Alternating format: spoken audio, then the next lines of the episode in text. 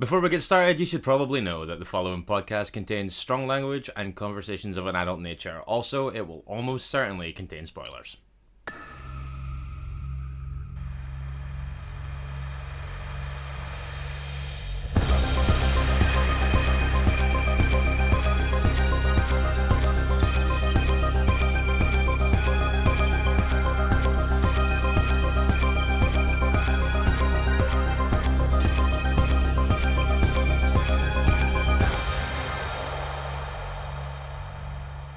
Hello and welcome to Minisode 134 of Strong Language and Violent Scenes, the podcast giving a second chance to films that might not deserve them. I'm Mitch Bain, I'm a lab horror writer and an occasional doer of musical things. And I am Andy Stewart, occasional filmmaker, and today, just a mess of a, of a human being. I'm just, yeah, just, I've, I've let myself go. I'm not gonna lie, that is uh, that is uh, one of your less catchy intros. No, no.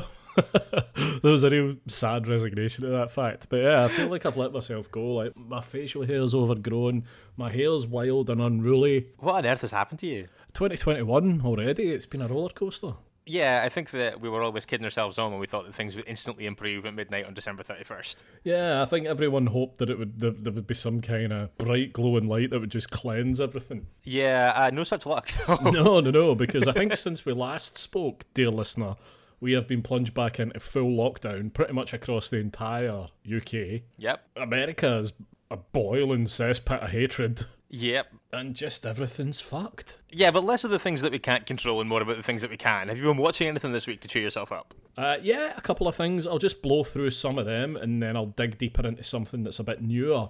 Okay. I spent some time this week revisiting folk horror classics Witchfinder General and The Blood on Satan's Claw. Nice. Okay. Cool. I watched Possessor again because I took possession ha, of a US import 4K UHD Blu-ray. Um, lovely stuff. But aside from that, the only other thing that I've really watched is Fingers.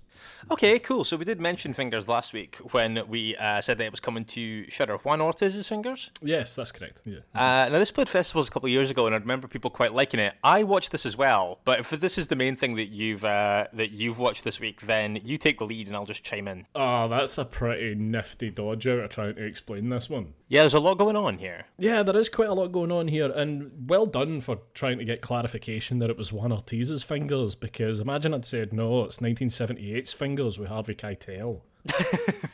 just wanted to be sure. Yeah. Uh, where did I even start with this? Um, about a girl called Amanda, played by Sabina Friedman Seitz. Uh, She pretty much is repulsed by everyone around her, and this kind of repulsion and starts to really manifest into like this severe phobia of just anyone who's even slightly different. Uh, there's a lot of really funny stuff across this whole film, but there's some particularly funny stuff in the first 10 minutes, I think, where we're kind of digging into her repulsions a little bit. And early on, certainly she comes across as an absolute asshole. Uh, I think so as well. It's when you see her kind of like talking about it and getting into the kind of meat of this thing that, yeah, like you say, she just basically finds everyone revolting. I was like, is it going to be this for the whole time? As funny as, as funny as I thought it was. Yeah, it's really not. It actually gets a bit lighter and a bit more hopeful for her. Then one day, one of the guys in her work, Walter, he comes in and he uh, is missing a finger, um, just kind of out of the clear blue sky. And obviously, that's a physical imperfection that she just can't tolerate. And it kind of drives her crazy. And then the next day, she comes into work again, and Walter's missing yet another finger. So uh, the question kind of becomes what's happening to Walter's fingers? And as the story broadens out, we kind of learn why the fingers are being taken, or we think we learn why the fingers are being taken and who's taking them. But then it all gets ma- even madder after that. Yeah, I think that that's probably about as much scene setting as we need because I think that if you try and get into the actual mechanics of where this goes, and we could be here all day. Um, what did you think of this? I actually quite liked it. Yeah, same. I would file myself under quite liking it as well. I wouldn't say that it was like a runaway success for me, but it was just different enough, just eccentric enough, and tried just enough really interesting things to kind of keep me ticking over. Yeah, and also an hour and 24 minutes flew by watching this. Really, really blows by, doesn't it? Yeah, yeah, and uh, everyone's doing great work. The woman playing Amanda, I think she's really strong.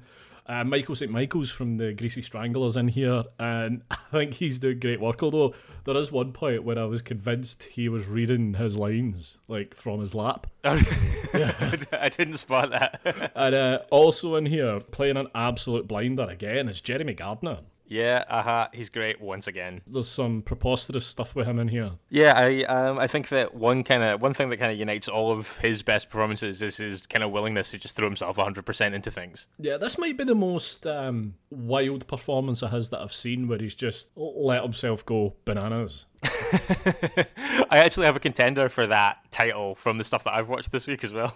Oh, right, okay. I went backwards with Jeremy Gardner stuff because I've seen The Battery and I've seen After Midnight, but I'd never seen uh, Tex Montana Will Survive. Right, okay. This is actually after the battery. Yeah, uh, it's in between, isn't it? Yeah. Um, so I had a feeling somewhere in the dim and distant, I was like, I th- I'm pretty sure that he put that on YouTube. Yeah. yeah. And he did. So I went back and I caught up with that this week. So for anyone that hasn't seen it, it is out there. You can go and watch it right now. But also, he plays air quotes Tex Montana, this Bear Grylls style survival expert who has been kind of outed as a fraud. So in an attempt to kind of preserve his reputation, he said he's going to go and basically live in the woods or the mountains for like 60 days or something like that. So like a long amount of time anyway. And we basically just watch him trying to do that and uh, kind of unravel and we learn more and more about him and his backstory and things. Now, are you not too hot on this one? I wasn't really. Um, I like the idea of it, and again, I think Jeremy Gardner's brilliant, and I think the fact that it's largely improvised, I believe, is pretty impressive. But I don't know, it just didn't really do it for me. See, I think I like this a fair bit more than you. I really like this. So the, the parts that are obviously improvised, I think, are really, really funny. Mm-hmm. And I like where it goes, ultimately. I think that it is sometimes a little bit scrappy in the getting there. Right. hmm But I think that ultimately I really did like it. And I guess it's not really a horror film by any stretch of the imagination. But I think that, yeah, considering he's in absolutely every frame of this, I didn't get tired of watching him. Uh, he, it's pretty much only him. Pretty sure it is just Yeah, uh, just actually, him. yeah. yeah, yeah. Um, but no, I, I I like this quite a bit. Like I say, if anyone's curious about it and it sounds like the kind of thing you might like, then uh, it's on YouTube on the Tex Montana channel. Right. So yep, go check it out. The only other thing that I had this week was uh, the Wolf of Snow Hollow. Oh, okay. Amazing. Uh, yeah, so this is directed by and starring uh, Jim Cummings. Jim Cummings is a genius. He's amazing. Well, yeah. Um, I this was on my list anyway, but I was a big fan of Thunder Road Yep. of his mm-hmm. from 2018. I just caught up with that actually this past September while I was self isolating that, oh, of course you were, of course. during that time when I watched a bunch of films, and I really liked Thunder Road. And around that time, I think it was maybe Stevie had said, "Oh, he's got this thing." Coming out, and it's now available on VOD in the Yeah. UK. So I caught up with that this week. Basically, what you have here is Snow Hollow, this kind of mountain town being. I was watching loads of stuff that's set in the mountains this week, actually, now I think about it. Um, but yeah, um, this mountain town that is being ravaged by this series of very graphic murders by the full moon. So it is a kind of horror comedy werewolf movie where Jim Cummings plays the police chief. Also, uh, Riki Lindhome Yep. is in here from uh, Garfunkel and Oates. She's really good in this as well. Everyone's good in it actually. I really like this. I am not a big werewolf movie guy, as some people might know. This, I would say, is probably. I, obviously, it's about a fucking it's a werewolf film because it's about a werewolf. But I think that it's that kind of very loosely. It's almost like a horror comedy or a comedy drama first, and then that second. I would say I didn't know that you went into werewolf movies. not massively. I didn't realise that. Ah, Okay, there you go. Um, but what I would say is that in Thunder Road, you had this divorced dad who was trying to kind of forge this connection with his daughter. Yeah. The same thing is going on in The Wolf of Snow Hollow. And I think that the only thing that I think is a little bit strange is that it feels like the family conflicts from Thunder Road, although they're not as front and center as they are in Thunder Road, are kind of lifted wholesale from that film and airdropped into this one. Right, okay. Do you think Um, that's a bad thing, or do you think that's just like a, a calling card? I think it's maybe a calling card. I would say that it didn't bother me here. It's just something that I noticed. I would say that if it's something that he continues to go back to the well on, it might start to get a bit tiresome. Right, okay. But um, but yeah, no, it worked fine for me here. I really like this. It's like pretty gentle for the most part, I would say. But I would recommend getting on this as well. So that's The Wolf of Snow Hollow. If you want to watch it in the UK, certainly it's available in VOD. The only other thing I did this week was um, I've been watching loads of stuff this week actually. Um, a mix of kind of catching up on some non-genre stuff that I've been meaning to get to, Okay. but also just kind of trying to plug some gaps in my 80s and 90s knowledge. Oh, okay. That's that's an admirable move. Yeah, because the 90s side quest only took me so far. And this week I actually did a little Joe Dante doubler. Oh, one of my very favourites. Well, yeah, a couple of first watches, no less. Okay. Um, for me this week, I watched Matinee first. ah, brilliant. Amazing. Really enjoyed it. Yeah, I liked it a lot. I think it's also one of those things where I kind of felt the same as when I was watching Mars Attacks, where I thought that it was like this is a very obvious homage to things that I don't watch. So, um, for as much as I enjoyed it, I was like, this is probably more specifically for other people than it is for me. Right. But I still had a really good time with it. I think that there's probably some references that go over my head, things like that. But when is there not? And also watch The Burbs. Wow. What? Yep, first watch, which I also loved. I'm not going to get too much into that either, but I thought it was great. And I think that Tom Hanks in like the last 10 minutes of it is absolutely just like one of my favorite performances in anything that I've seen in a while. Tom Hanks is amazing in that film, but for me, my heart lies with Bruce Dern's performance in The Burbs. See, I am not used to watching Bruce Dern not being really old and stuff. I mean, he's not he's not a young man in that. He had a fully grown up daughter by that point. Like Laura Dern was only a couple of years away from being in Jurassic Park. I mean, you're not wrong. But like the things that I associate with Bruce Dern, again, just because of my kind of viewing habits, like the things that I know him best from are things like the Hateful Eight in Nebraska. Right. Okay. Okay. Fair enough. Um, and stuff like that. So it is like just purely as ever, owing to my own ignorance, that it's just kind of like strange for me to be like, oh yeah, that's what he looked like when he was young, when it's actually just probably him when he was like fifty. But yeah, that's the full scope of my viewing this week, uh, or at least the stuff that I would say bears a mention on here. However, I'm assuming that you've watched at least one more. Yeah, I did, and I've got to be honest with you, Mitch. I know my plan was to for for these to mostly be first watches, but this week's been quite shite, so I wanted to watch something quite comforting. So I went back to 1977 and watched Orca. Okay, tell me more. Now, I think I've said maybe given this exact same description two or three times since we've started this little adventure. Now, you know the film from 1975, Jaws, right? I'm familiar, yes. Yeah. This is kind of like Jaws to the point of thievery. I did I did assume it was a whale movie. Yeah, okay. Um, Yeah. So outside of the inevitable Jaws comparisons, um, what else is there that we need to know about this? Absolutely incredible cast. Okay. Got you've got Richard Harris in there, Charlotte Rampling, got Will Sampson in there, Bo Derek. Wow. Yeah, it's a pretty busy cast. Uh, quick synopsis for you, Mitch, although it might sound familiar. A hunter squares off against a killer whale seeking vengeance for the death of its mate. Oh, I see. Okay. So maybe closer to Jaws the Revenge in a way. I suppose. Considerably better film than Jaws the Revenge, I have to add. Okay, okay. Talking a big game over there. Yeah, yeah, th- this is great. It's available to buy and rent and stuff on Amazon Prime. Um, Cool, okay. Which is actually what I did because I didn't own it. Oh, right. Okay, cool. That was it. Nature's gone wild. We're back in the sea. Um, we're coming back to dry land next week. I have to, I have to tell you in advance. Oh, you planned it already. Yeah, yeah, yeah. Wow, you're way more organized than I was when I did the 90s side quest. Yeah, you were like up to the minute we hit record. a lot of the time, yeah. Uh, okay, so nature will continue to go wild next week. In the meantime, Yeah. What have they been saying? feedback time then. Whole bunch of stuff this week.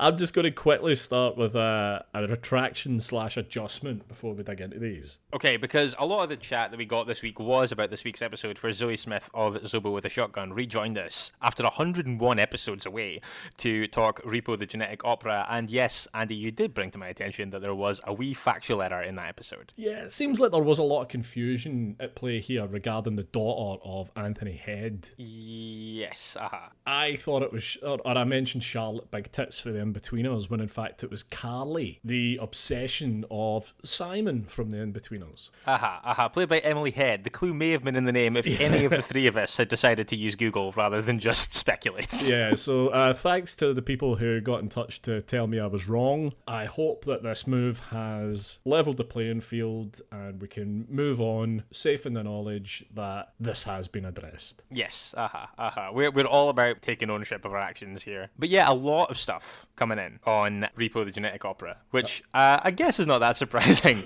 um, Kinnell, I want to say hello to first. Sure, sure. This feedback was a real mixed bag. That is the absolute tip of the iceberg.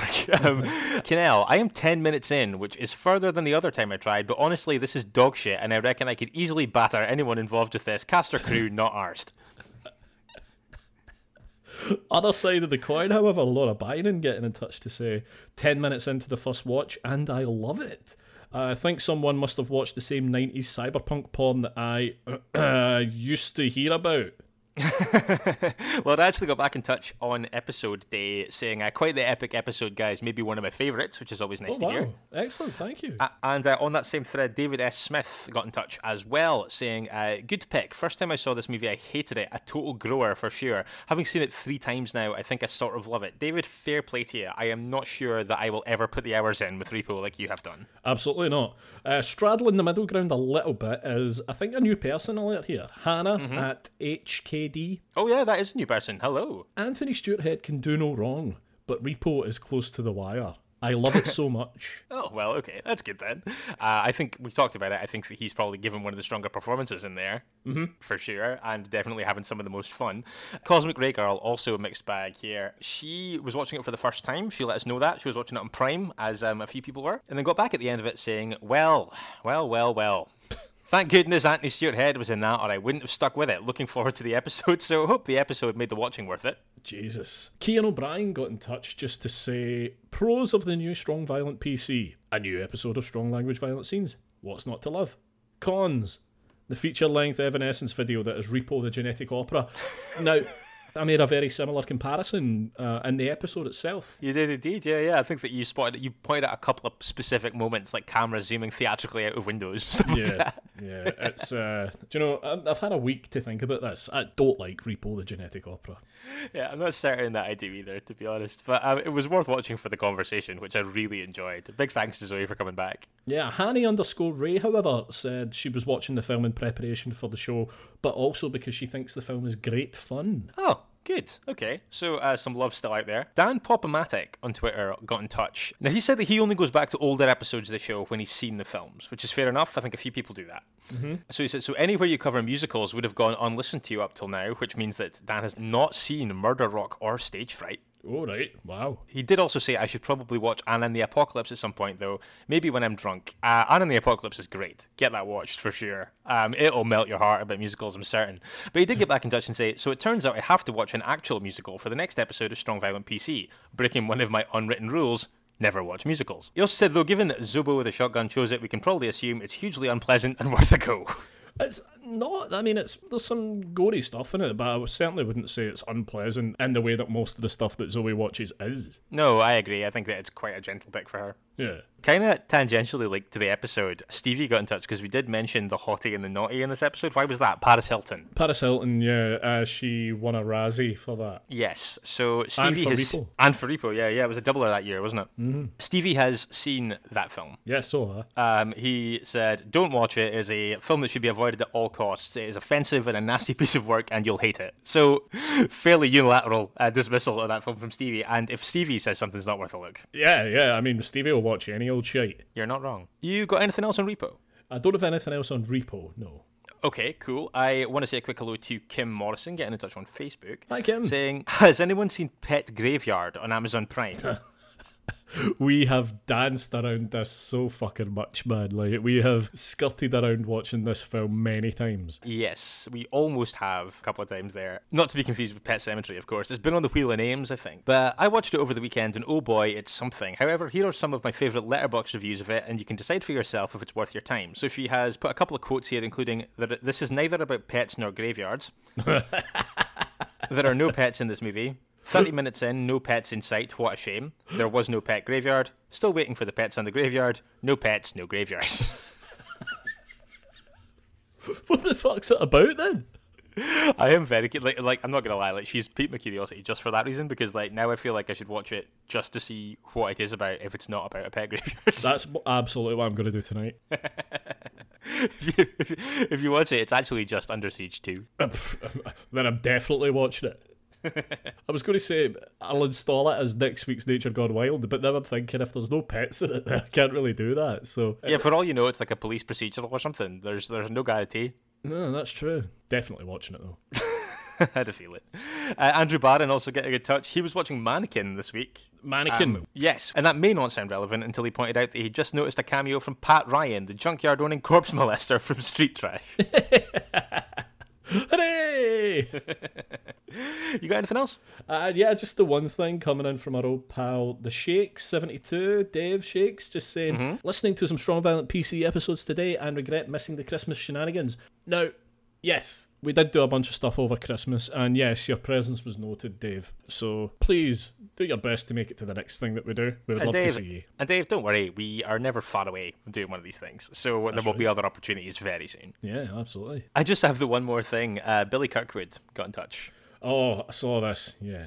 Um, this is an almost unbelievable coincidence. He sent us a mock up poster for a Howard the Duck Buckaroo Banzai hybrid. Now, you may know, if you listen to the show regularly, that Billy's been on twice, and those are the two films that he's done. Yeah, I was amazed that this even existed. It felt made for him or by him. Uh, yes, the poster that we saw was The Adventures of Duckaroo Banzai Across the Eggs Dimension. Yeah, yeah.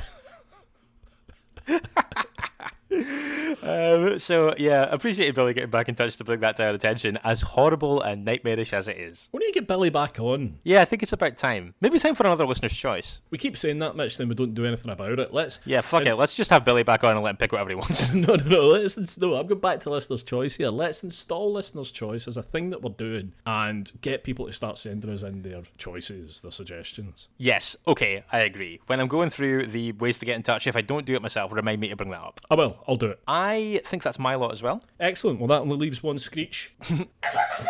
It is once again time for Mitch's Pitches. Now, Mitch's Pitches is a feature on the show that is designed to exploit my ignorance for your entertainment. While we're recording, Andy will send a picture to my phone. It will be a poster from a horror film from years gone by. He'll have photoshopped out the title and the tagline. And leave only the image. All identifying text will be gone. It'll be up to me to describe the image to the best of my ability and give it a title and a synopsis. So, last week it was an Andy's pitch, as we promised. We were going to kick off 2021. It was The Devil's Honey, reappropriated by you as saxophone. Uh, yeah, I I can't wait for these. I'm just going to say like this. I've been really looking forward to this part all morning. Uh, yes, I think that you're going to enjoy these. So, uh, Lauren Ashley Carter, tenor, I hardly know her. Not too keen when lonely but intensely driven woodwind enthusiast Kaz Ouya heads to a Lonely Hearts section for companionship. He finds hope in the form of Susie Singlereed, a voracious, insatiable woman driven crazy by the sensual art of saxophone jazz. Has he bitten off more than he can blow? Will Kaz have the brass to keep up, or will his fingers crumble under the pressure? Find out in 1974's subtly titled musical sexploitation classic, Swallow That Jazz 2 Songs in the Key of Fuck.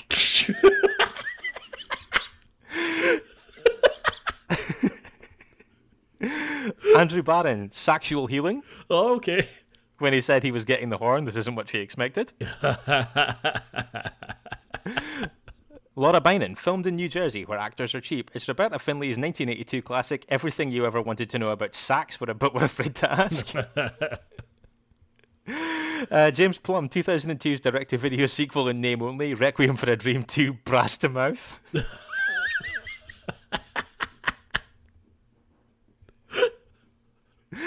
Darren Gaskell, more sax please, I'm European. Zoe Rose Smith herself, 1987 erotic drama about a 20 something woman who discovers sexual liberation, freedom, and pleasure through the magical monotones of a mysterious jazz player's saxophone. But is he really the man of her brass clad dreams, or just the beginning of her discovery that musical vibrations are the key to opening her trinket full of desires? It's trumping my trinket. Gross. Mark Goddard, in a post apocalyptic world, men can only share their emotions with the power of music. One man takes to the stage to spread the love in a Magic Mike style jazz show called Vajazzle. Lauren McIntyre, a young Kurt Cobain, discovers a magical saxophone imbued with the power to bring women to orgasm when played in 1992's Come As You Are.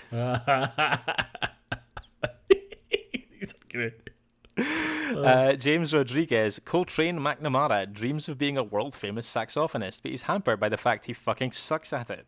He drowns his sorrow in a bar when he meets the alluring Venus Dick Trap. He takes her back to his apartment and, after an experimental love session, discovers that her love juices momentarily make him a talented musician. To make his dreams come true, the, he regularly collects the fluids in his saxophone. Gross. But how long can that arrangement last? Find out in a tale that only exists due to mounds of cocaine. It's Sax in the City. This is Spinal Wap. Very clever. Spinal fap. I, I've got to say, sometimes James's pitches turn my stomach. Like the, the idea of a saxophone full of vaginal fluids is up there with the word smegma for me. Yeah, it's pretty gross. Guy Harvey Reeford, National Lampoon Sax Vacation. All right. Zoe Louise, fucking saxophones. Jesus Christ, these are there's millions of them. This is amazing. Yeah, just a couple more. Uh, when Kenny Loggins meets his latest muse and secret demon, Lucy Queef, he finds that he's bursting with new material. Soon he finds that he can't stop writing and that every song he plays makes women orgasm by the end. During a small concert to try out some new material, he accidentally causes the death of several women during the show. now, with his head filled with songs and being chased by the police, Kenny must find a way to undo whatever curse Lucy has put on him and try to clear his name. It's the 1999 horror musical Queef the Death Demon. Kenny Loggins has some new killer music. That's from CP Buckley on Instagram. Lovely. Hanny underscore Ray, Trevor Horniman finds a saxophone that will conjure whatever he desires if he plays a flawless tune. Unfortunately, the beautiful women he conjures turn out to be a life draining succubus who begins a sexy, savage killing spree in sax and violins, crescendo of death. Oh, yeah, like it. Kinnell, wealthy divorcee Anita Woodwind embarks on a series of torrid affairs with various local brass band members, each culminating in a brutal murder in Jim Wynorski's 1997 direct-to-video erotic thriller Bassoon Instinct. And to wrap up, Bill Carr, devastated by the death of his sister, the adult film star Alabaster Funky Cunt. Jazz musician Callum Fondue decides to pay tribute by having her body taxidermied and permanently mounted on the end of his saxophone. Tim Capello stars in the hit musical of 1988, I Still Believe. Brilliant. So uh, that is your lot. Um, well done, everyone. Best character name Callum Fondue. Okay, Best pitch to Kean. Kean. Okay, so Bill and Kean, big well done. You are winning big sacks of nothing this week. Yeah, yeah, and I keep them coming, guys. That was fucking incredible. That really was great. Yeah, I don't feel the image that I'm going to send you here, Mitch, is perhaps as fertile for such good content as last week's was. Okay, But I, I will send you it anyway. Uh, it's on the way now. You should be receiving it any second. no worries. Okay, yeah, yeah, the Eagles landed. Let's see. Oh yeah, okay, this is a fair bit simpler. Yeah, well, last week's was pretty simple, but uh, I, I think it was such a strong, jarring image that. Uh, Yeah, it was evocative. yeah, absolutely. Yeah, it got people thinking. Definitely. Um, okay, so no border to this image. Background is black. Mm-hmm. Um, in the top half of the image, we are seeing the top half of a man's face. Um, he has what appears to be very dark hair, although you don't see very much of it, and piercing blue eyes. He's looking straight ahead, and he looks pretty raging. He's also wearing a surgeon's mask, and I would guess from what you see of his shoulders, scrubs. Okay. Uh, in the bottom half of the image, we have someone approaching what looks like a kind of like a big old house Sure. maybe like a manor house or something, but it looks a little bit run down. Looks like some of the windows are boarded up. He is holding a small case of something in his left hand. He is also holding a blade behind his back with his right hand. That is actually just about it. So, uh, Mystery Man approaches house with case and knife as um, angry looking surgeon stares at you. Okay, fair. Okay, this is this is a bit simpler, but um, I th- okay, I think I know where I'm going with this. Are you going to need a minute? I would say so.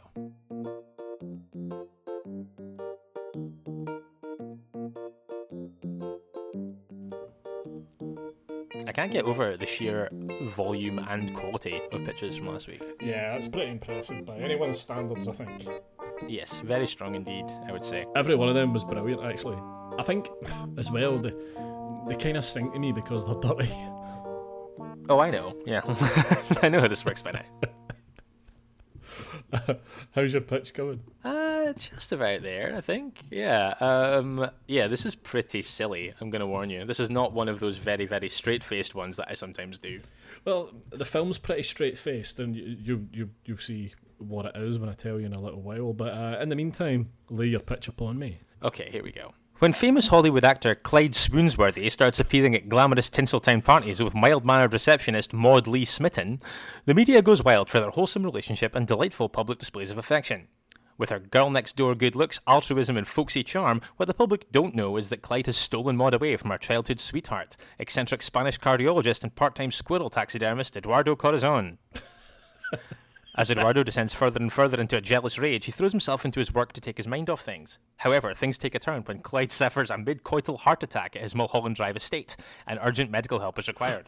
With the surgeon present at the scene, Eduardo himself, what starts as a deadly fight for survival soon becomes a deadly fight for mm-hmm. survival, as Eduardo finds himself with the ultimate chance to take his revenge for love lost in 1984's B-movie body horror schlockfest, Deathoscope, House Call from Hell. Wow. Okay. I think I extrapolated quite far there. I- I think you did. I, I think you were pulling in a lot of stuff that wasn't there. I also think that if you're, I also think that if your surname is Spanish for heart, then you can only really become a cardiologist. Yes, what's Spanish for nominative determinism? right, okay. Uh, I'm going to hazard a guess that I am at least a little bit out with this. So I did say 1984 for the year. That's 1992, I'm afraid. Oh, okay, okay. That's a little bit newer than a lot of the ones that you tend to go for. So what's the film? It's uh, Dr. Giggles. Dr. Giggles. Okay. I told you it was serious. okay, what's this about and who is our synopsisizer? Our synopsizer coming from IMDb this week is Gas Mask Productions Books. Oh, okay. I feel like that organization may be taking on too much. I I don't know if, if it means that they're selling gas masks and books and producing things. But yeah, you could be right. It could be too much. yeah, okay. Um, lay on me. A madman who believes he's a doctor comes to the town where his crazy father was killed and soon begins murdering people and becoming infatuated with a teenage girl who has a heart condition. Oh, okay. You seen this?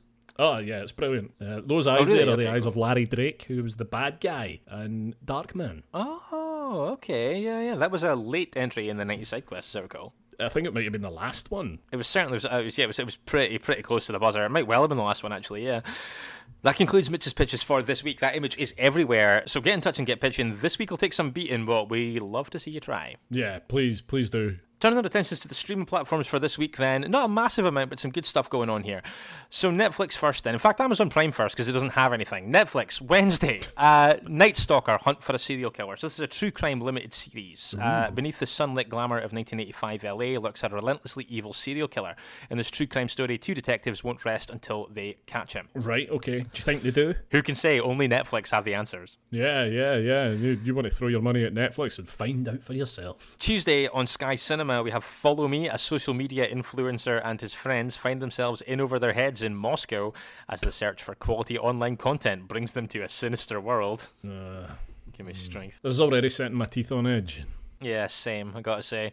Um, Shudder. Um, a whole bunch of stuff coming in on Monday before the fire as a global pandemic engulfs Los Angeles. Rising TV star Ava Boone is forced to flee the chaos and return to her rural hometown, attracting a dangerous figure from her past.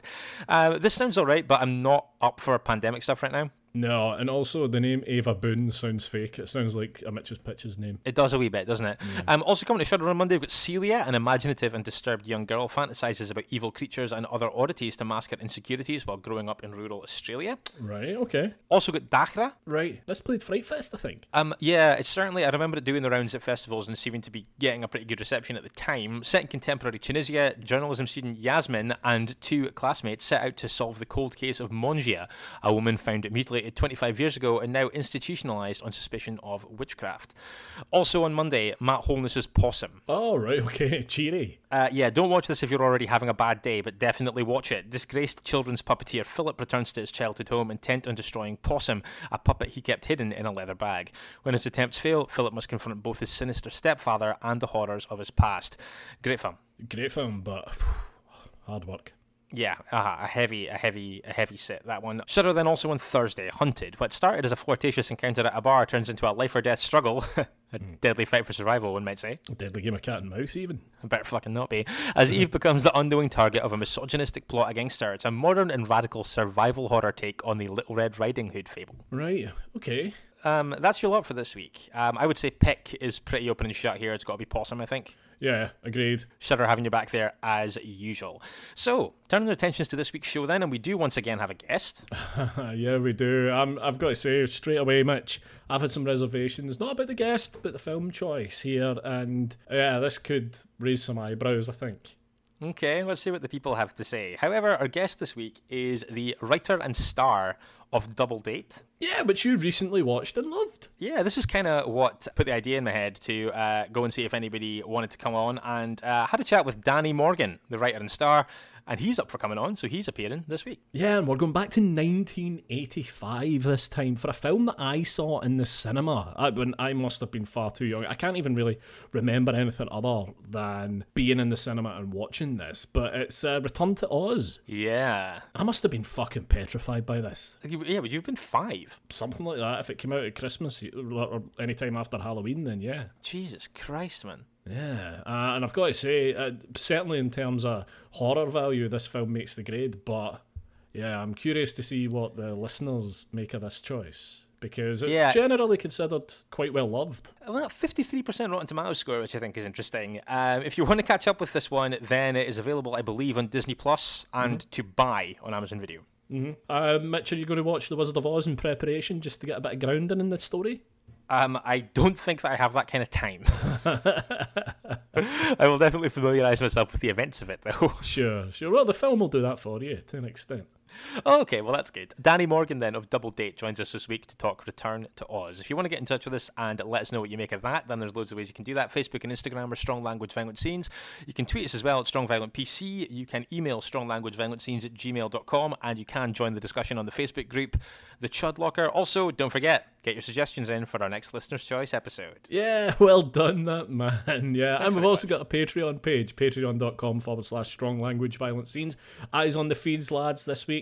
Yeah, I got something for you. Um, and if you're curious about it, head on over there, take a look at it. There's loads of tiers there, and uh, we've got some pretty cool stuff planned for the year. Yeah. However, we're back in the main feeds on Friday talking Return to Oz with Danny Morgan. Join us then if you can. In the meantime, don't forget, it is better to die a hero than live as food in a world of chuds. Goodbye. Bye, guys. You've been listening to Strong Language and Violent Scenes with Andy Stewart and Mitch Bain. Strong Language and Violent Scenes theme by Mitch Bain. Production and artwork by Andy Stewart. Find us on Stitcher, iTunes, Spotify, Google Podcasts, and Podbean.